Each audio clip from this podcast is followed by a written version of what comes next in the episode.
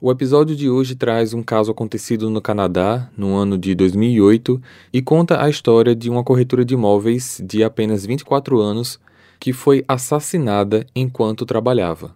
Esse é um crime que chocou a região de Vitória e até hoje é um caso bastante polêmico porque ele tem diversas ramificações que, ao mesmo tempo que se tem pontas soltas que se conectam, a polícia não consegue conectá-las de um jeito que identifique o ou os responsáveis pelo crime. Esse é um caso bastante complicado e eu peço que vocês prestem bastante atenção nas informações para tentar entender os fatos ocorridos em torno da morte de Lindsay Buziak. Olá, misteriosos! Eu sou Fábio Carvalho e esse é o projeto Arquivo Mistério um podcast que eu tento ao máximo produzir ele de um jeito que faça você se envolver na narrativa. E para isso, eu conto com a participação de diversas pessoas, principalmente na simulação das vozes dos personagens. Siga a gente na plataforma de streaming em que você está nos escutando agora para receber notificação sempre que um novo episódio for lançado. Para ver as fotos do caso de hoje, basta seguir a gente no Instagram, arroba Arquivo Mistério. Esse é um roteiro adaptado de um caso já apresentado no podcast Café Crime e Chocolate. O link também vai estar tá aqui na descrição. Recados dados, vamos ao caso de hoje.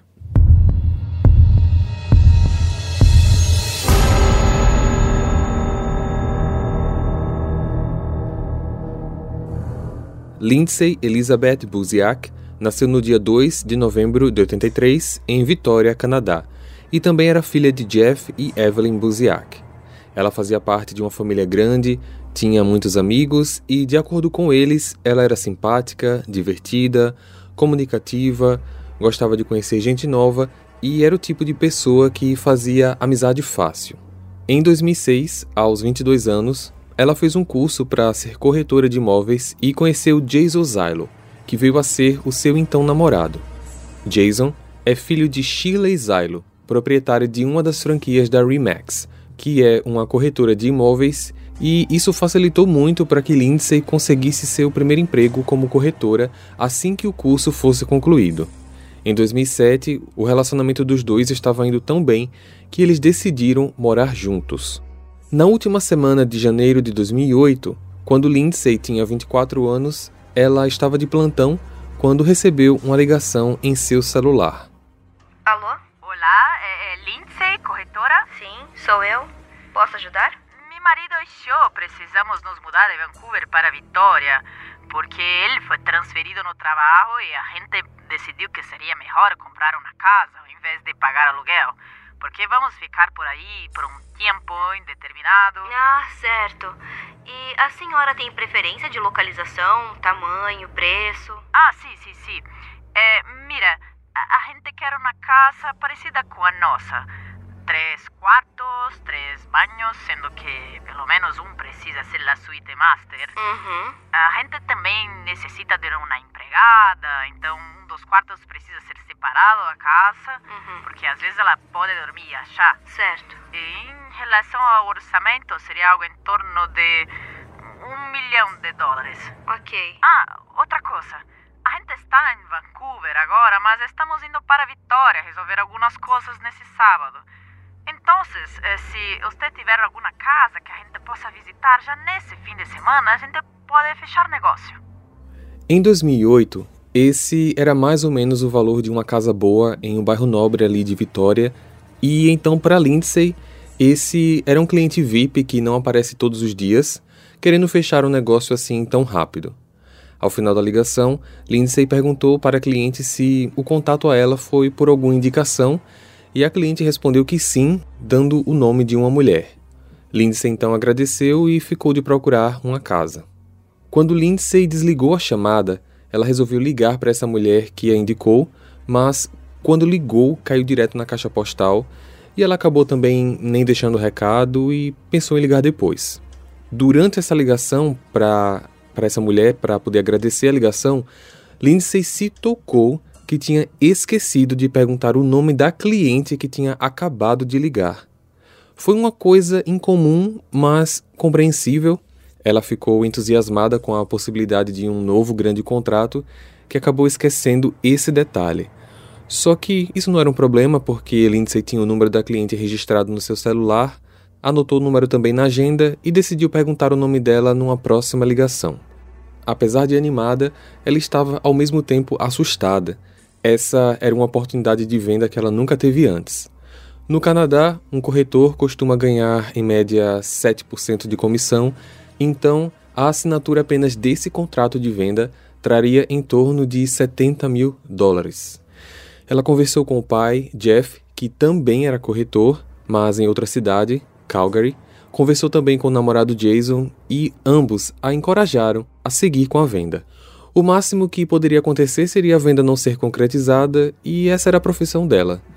Lindsay não sabia explicar, mas sentia algo estranho, pois ela falava que essa ligação veio assim de repente para a compra de uma casa em dois dias e a mulher tinha um sotaque espanhol meio estranho por conta disso, ela se referia a essa mulher e ao marido como mexicanos. Foi essa anotação que ela fez na agenda dela, já que tinha esquecido de pedir o nome dela. Então, era um conjunto de coisas que, de alguma forma, acabava deixando Lindsay com um pé atrás. Lindsay achou na sua lista de imóveis uma casa exatamente como a que os clientes queriam, grande e perto do centro, em Saanich, um bairro de classe média alta a mais ou menos 5 minutos do centro. Ela ligou de volta para a cliente e, na conversa, eles acertaram então de visitar a casa no sábado, dia 2 de fevereiro, às 5 e meia da tarde. Nunca ficou claro quem sugeriu esse horário, ao que tudo indica foi a cliente, pois é estranho que, no Canadá, em fevereiro, que é inverno, Lindsay possa ter sugerido esse horário, sendo que já estaria escuro, de acordo com o site sunriseandsunset.com, que traduzindo significa nascer do sol e pôr do sol.com, em Vitória, no dia 2 de fevereiro, o sol se pôs às 5 e 12 da tarde, sendo que o sol estava se pondo antes das 5 nas semanas anteriores.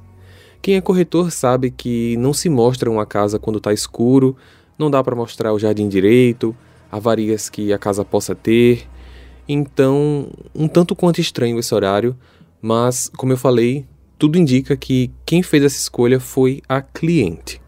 Assim, no sábado pela manhã, Lindsay tirou o dia para o salão de beleza, resolver algumas coisas pessoais. Depois, ela e o Jason foram almoçar perto das três da tarde num restaurante no centro de Vitória chamado Saus, que ela já costumava ir sempre, pois era amiga de uma das garçonetes falou com Jason e com a garçonete da sua ansiedade e nervosismo para a visita que aconteceria no fim da tarde, mas Jason, como namorado, a encorajava. Vai dar tudo certo. Você quer que eu vá com você?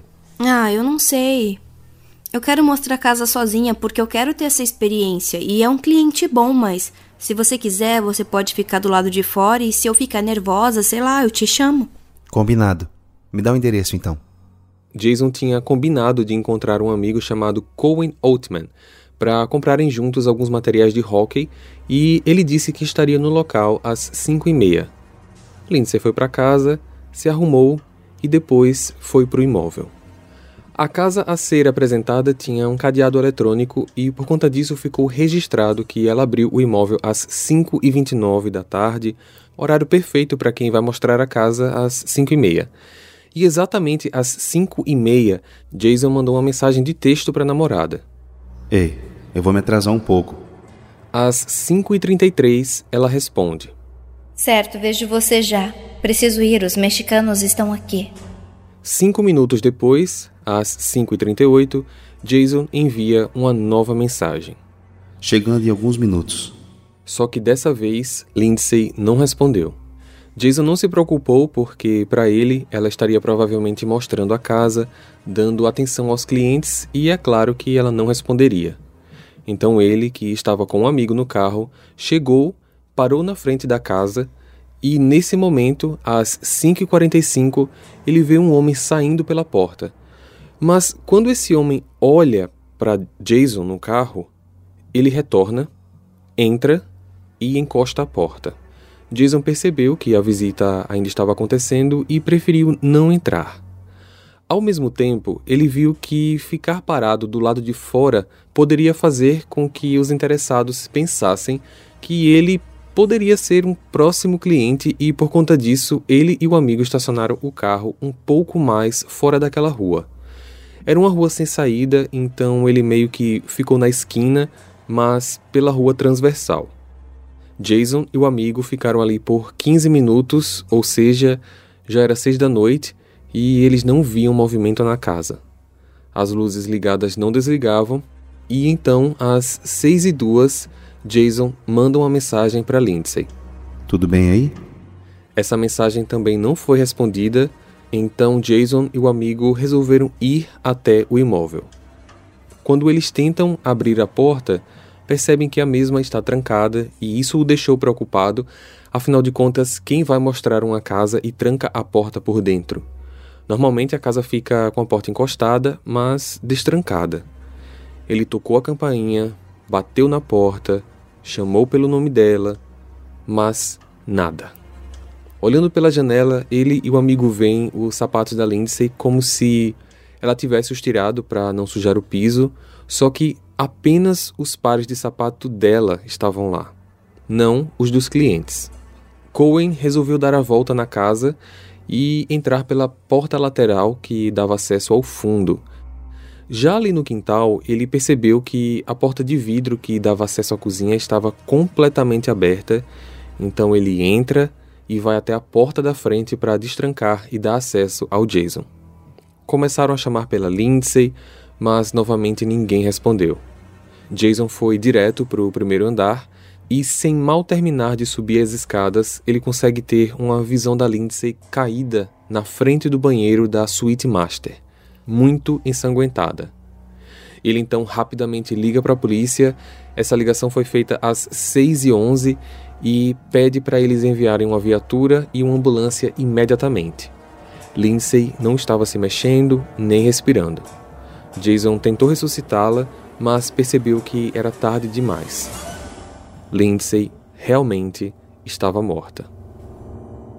Oi, pessoas, tudo bom? Meu nome é Gisele, host do podcast Sob Investigação, um podcast para quem sabe que a realidade é pior que a ficção. A cada temporada são 20 novos casos nacionais e casos extras. Se você gosta de crimes brasileiros, te espero lá. Beijos!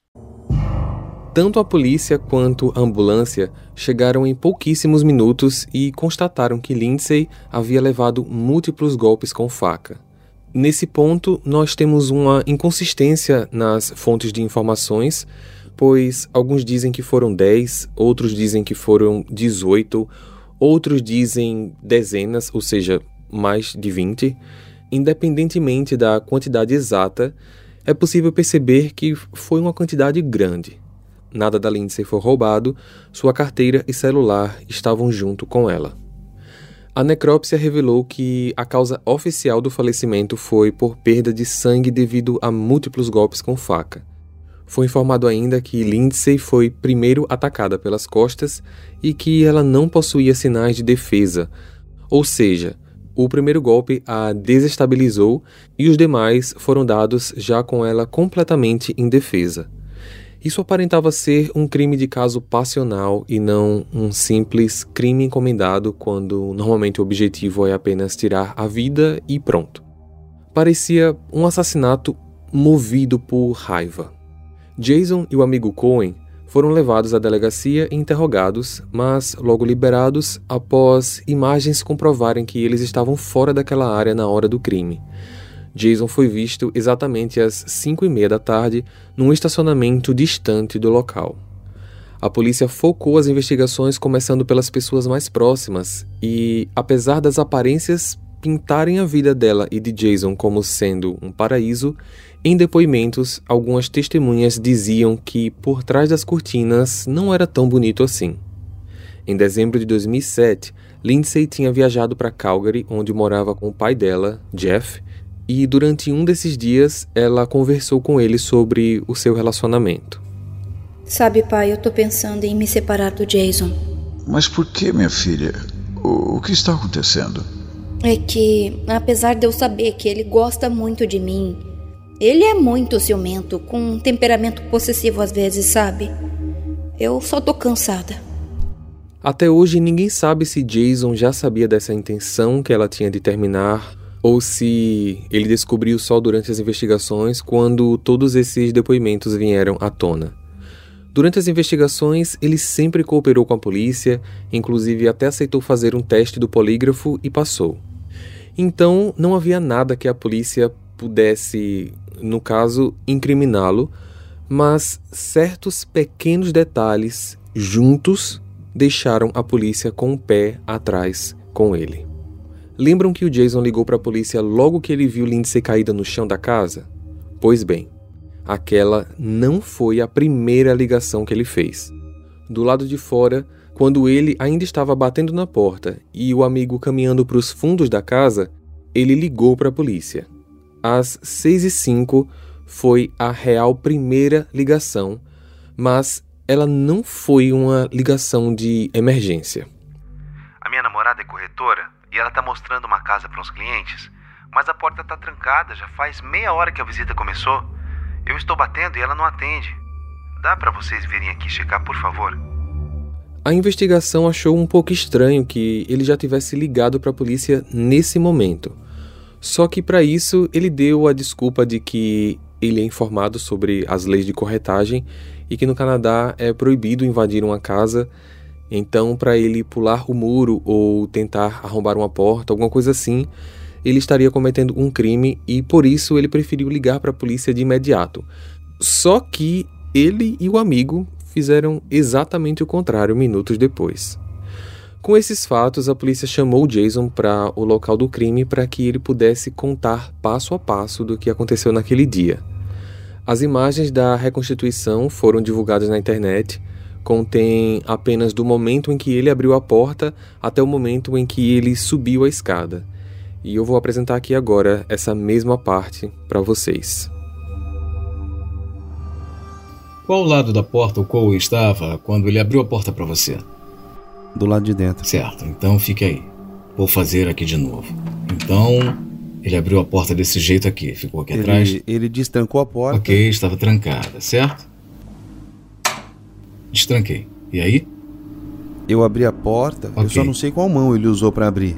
Eu ouvi o clique do okay. destrave e já abri a porta. Eu empurrei. Ok. Uh, uh, ele ficou na minha frente. Certo. Eu disse, vou no andar de cima. Ok. A gente ficou chamando Lindsay, Lindsay, Lindsay. E para onde seu amigo foi? Ele foi direto aqui. Ele foi direto? Isso. Ok. Uh... Tá, espere um minuto. Certo. Então ele foi direto aqui? Sim. E você correu para cima? Isso. Certo. Então deixe. Então deixa eu ir para andar de cima primeiro. E aí então você pode falar como tudo aconteceu, tudo bem? Uhum. Você tá bem? Sim.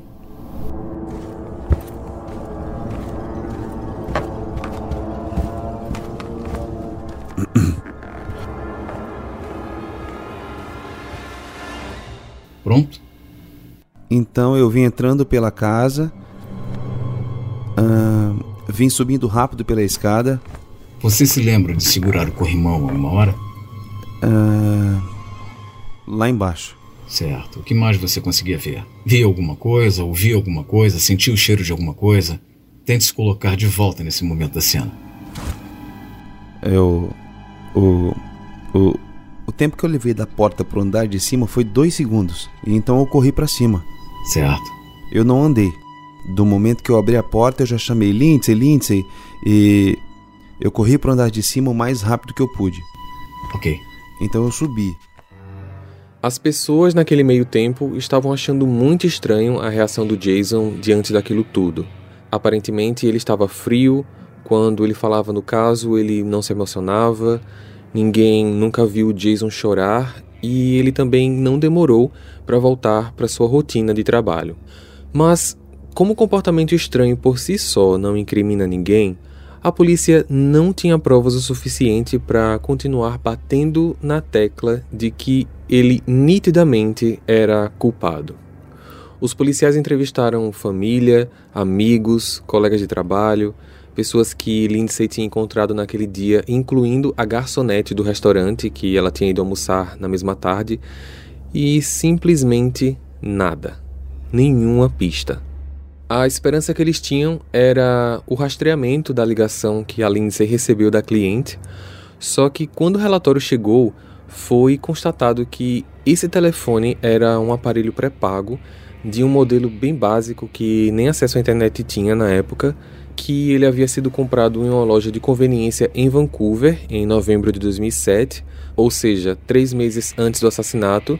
Estava registrado em nome de Paulo Rodrigues, só tinha esse registro, não tinha nenhum documento de identidade nem nada vinculado ao nome. E tendo esse aparelho sido comprado em dinheiro, eles não tinham como chegar a ninguém. Detalhe: o telefone não foi mais usado depois do dia do crime.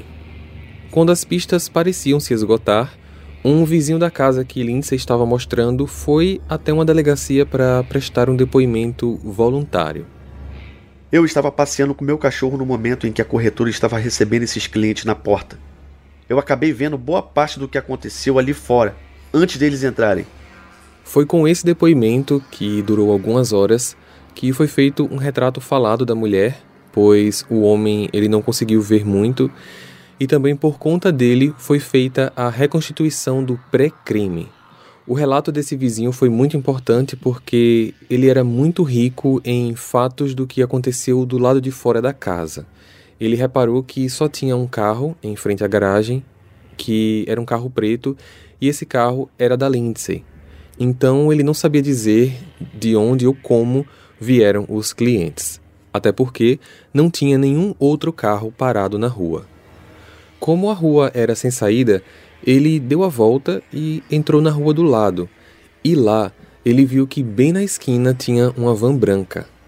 Não era comum ver aquela van, pois ali, num bairro 100% residencial, num sábado à noite, que normalmente também não é um momento em que alguém estaria fazendo algum reparo, e quando é uma empresa de reparos como eletricidade, encanamento, por exemplo, geralmente tem o nome da empresa nas portas ou na lateral.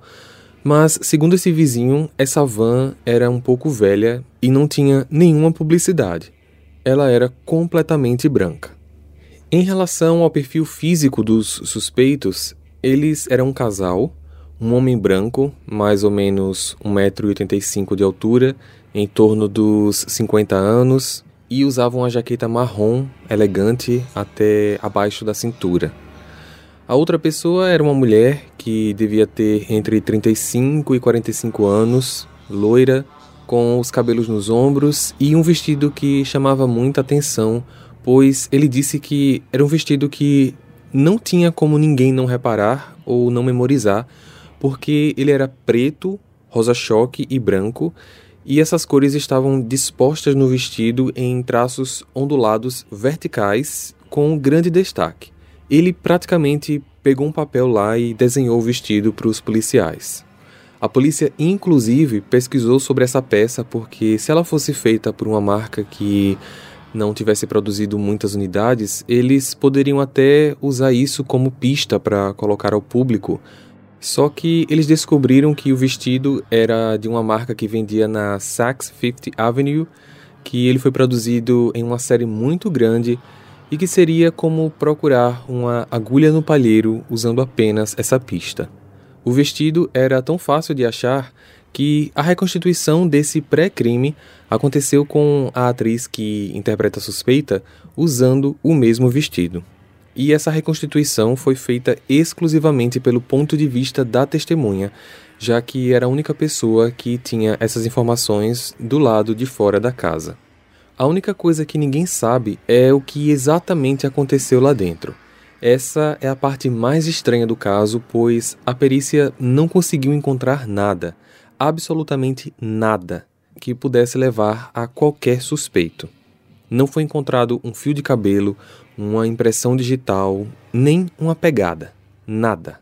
O que significava que esses assassinos entraram e em praticamente 12, 15 minutos simplesmente mataram uma pessoa com dezenas de golpes e saíram sem deixar qualquer rastro. Era praticamente inacreditável. A polícia ficou certa então que eles estavam tratando de um caso que envolve um assassino profissional pois somente alguém que sabe muito bem o que está fazendo e que tem experiência nisso cometeria um crime como esse sem deixar absolutamente nada para trás. Sem rastros e sem pistas, a polícia então deixa de focar a investigação no quem e passa a focar no porquê, para ver se eles posteriormente encontravam quem e com essa linha de pensamento as suspeitas voltaram para o Jason e agora para a mãe dele, devido a uma peça que poderia ser a conexão disso tudo. Existia uma informação em outro setor da polícia na parte de investigação de fraudes financeiras, que era uma denúncia onde a franquia da Shirley, a mãe do Jason, estava fazendo transações ilegais com possível lavagem de dinheiro. A polícia então passou a teorizar que Lindsay poderia ter conhecimento de informações que ela não deveria saber e por isso acabou sendo eliminada. Seguindo essa linha de raciocínio, a polícia encontrou muito mais coisas estranhas.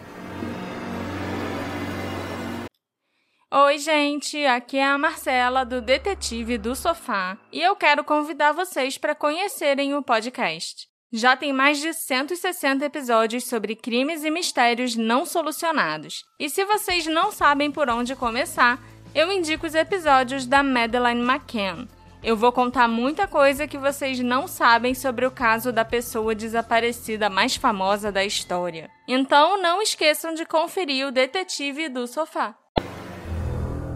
O Departamento de Narcóticos compartilhou com os investigadores um fato que fez com que eles pensassem que talvez tudo isso poderia estar ligado de alguma maneira. Na mesma semana em que esse crime aconteceu, a polícia de Vitória, veja bem, o bairro que o crime aconteceu se chama Saanich e faz parte de um distrito com uma própria delegacia, que era quem estava cuidando do caso. Mas a delegacia de Vitória estava investigando um crime relacionado ao tráfico de drogas, só que era uma investigação em loco e a paisana. Era meio secreta. Semanas anteriores ao crime, eles estavam fazendo uma varredura por alguns traficantes e acabaram estourando uma boca, digamos assim. Eles entraram na casa e acharam simplesmente cocaína numa quantia avaliada em mais ou menos 2 milhões e meio de dólares. Então, o fato da polícia ter quebrado esse esquema mexeu no bolso de muita gente. Essa investigação estava acontecendo devido a uma prisão ocorrida em Calgary, de um traficante chamado Erickson Del Alcazar, de 22 anos, preso no dia 22 de janeiro daquele mesmo ano. Calgary é a mesma cidade em que Lindsay esteve um mês antes dessa prisão dele, e a polícia arriscou analisar os registros das chamadas desse traficante.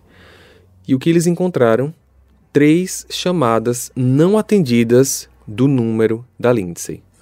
Os registros do telefone dela também confirmaram as chamadas para ele e mostraram também que ela apenas ligou sem deixar mensagem na caixa postal em nenhuma das ligações. Ele também não ligou de volta e nem enviou qualquer mensagem de texto. O que existia era apenas três chamadas não atendidas da Lindsay para o criminoso. Mesmo sendo estranhas essas chamadas, foi descoberto que esse traficante era amigo da Lindsay da época de escola e que aparentemente ela não via há muito tempo.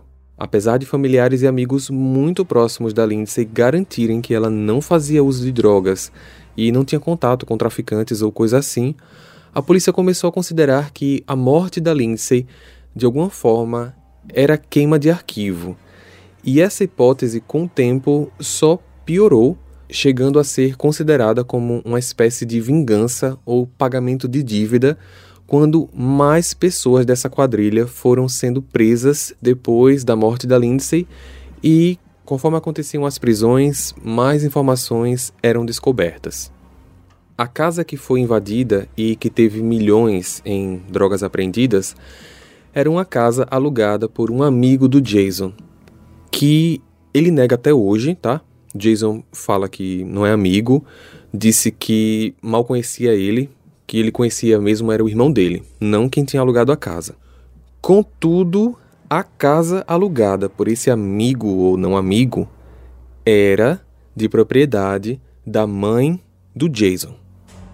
Quanto a isso, Shirley disse que ela tinha várias propriedades em Vitória, a imobiliária dela também tinha vários imóveis comerciais e residenciais registrados, e ela já nem sabia mais para quem seus imóveis particulares estavam alugados.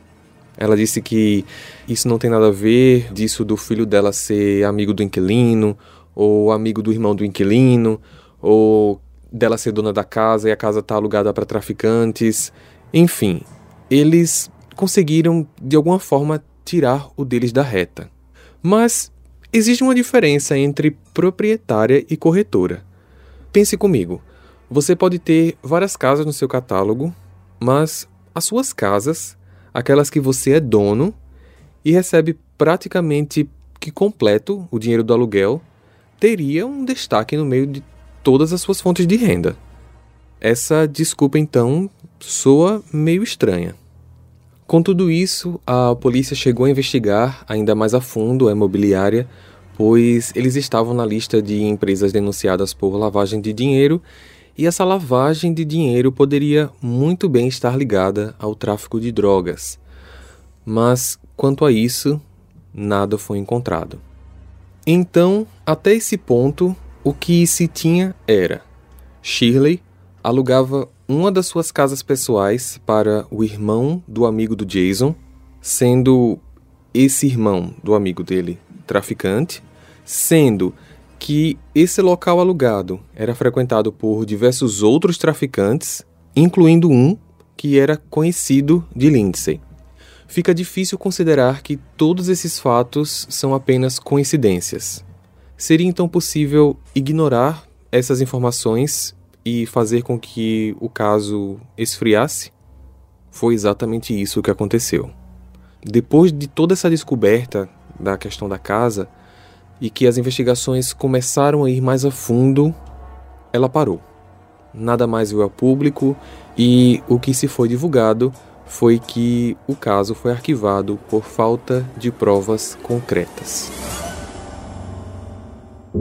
O pai da Lindsay, Jeff Buziak, criou um blog para divulgação de fotos, informações e também coletar possíveis novas evidências que possam ajudar a trazer justiça ao assassinato da filha.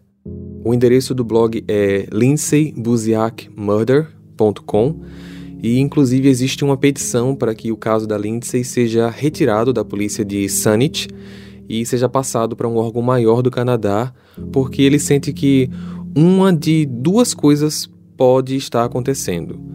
Uma, a polícia está sendo corrupta, alguém ali dentro não tem interesse de levar esse inquérito para frente, num caso que é repleto de ramificações, ou então ele acha que simplesmente a delegacia é muito pequena e ninguém está dando atenção suficiente para esse caso porque eles têm outros casos para investigar. Nesse blog, no dia 19 de agosto de 2017, uma mensagem anônima foi enviada. E essa mensagem dizia o seguinte: Eu matei a Lindsay. Esses policiais estúpidos nunca vão provar isso. Então vocês não vão chegar a lugar nenhum. Ninguém se importa mais com isso, exceto seu pai chorão. Até mesmo suas falsas namoradas fingem que nada aconteceu. Típicas garotas perdedoras. Os policiais de Sanity largaram o caso porque não conseguem resolver merda alguma. Parem com a investigação. Vão para casa, perdedores. Esqueçam ela. Já era. A rua é quem domina. Vagabundas morrem todos os dias. Mais uma vez, a polícia não conseguiu achar informações concretas sobre isso. Disseram que não conseguiram achar a origem da mensagem mais um fato que confirma uma das duas hipóteses do pai da Lindsay. Jeff, até hoje, há mais de 10 anos, ainda luta para tentar descobrir os responsáveis junto com o apoio de familiares e amigos, fazendo inclusive caminhadas anuais denominadas Caminhadas da Lembrança, para que as pessoas nunca esqueçam do caso. Jason continua aparentemente bem, ele tem uma página no Facebook a mãe dele vendeu a imobiliária e os dois abriram uma empresa exclusiva para financiamento de imóveis. Seguem a vida como se nada tivesse acontecido, vivem suas vidas normalmente e não se mostram publicamente interessados, ativos no apoio para desvendar o mistério desse crime.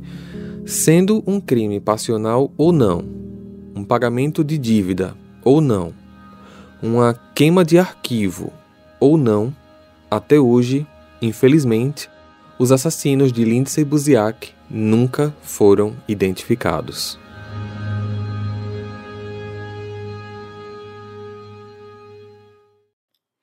Oi, gente, aqui é a Marcela do Detetive do Sofá e eu quero convidar vocês para conhecerem o podcast. Já tem mais de 160 episódios sobre crimes e mistérios não solucionados. E se vocês não sabem por onde começar, eu indico os episódios da Madeleine McCann.